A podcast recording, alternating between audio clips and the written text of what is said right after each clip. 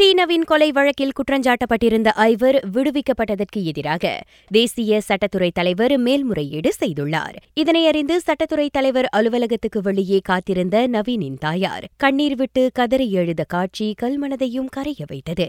அந்த ஐவரும் விடுவிக்கப்பட்டிருப்பதை எதிர்த்து மேல்முறையீடு செய்யப்பட்டிருப்பதாக சட்டத்துறை தலைவர் அலுவலக அதிகாரி தெரிவித்தார். இத்தகவலை கேட்டு கதறி எழுத நவீனின் தாயார் சாந்தி துரைராஜை உடன் இருந்த தன்னார்வலர் அருண் துரைசாமி சமாதானப்படுத்தினார். ஈராயிரத்து பதினேழாம் ஆண்டு கொலை செய்யப்பட்ட தனது மகனின் மரணத்துக்கு நியாயம் வேண்டி மகஜர் சமர்ப்பிப்பதற்காக சாந்தி இன்று காலை தேசிய சட்டத்துறை தலைவர் அலுவலகம் வந்திருந்தார். அவருக்கு தார்மீக ஆதரவு தெரிவிப்பதற்காக ஏறக்குறைய முன்னூறு பேர் ஏஜி அலுவலகத்துக்கு வெளியே கூடியிருந்தது குறிப்பிடத்தக்கது.